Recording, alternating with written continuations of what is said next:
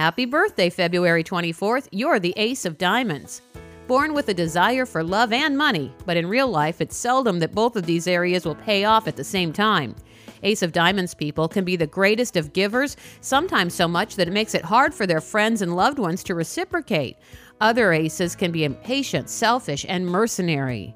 As an ace, it's associated with the number one, so they're natural born leaders and like to try new things.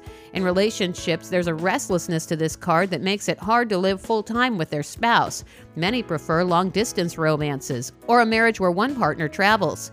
The Ace of Diamonds will find happiness once they learn to speak up to get their own needs met and when they're able to see others as they truly are. Famous Ace of Diamonds include rocker Eddie Van Halen, Matt Damon, Paul Newman, and Adolf Hitler. The Birthday Cards of Destiny is based on an ancient fortune telling system that blends astrology and numerology with a deck of 52 playing cards. Learn more about this fascinating system and look up the birthday cards of the people in your life at birthdaycardsofdestiny.com. I'm Lisa Osborne on lisa.fm.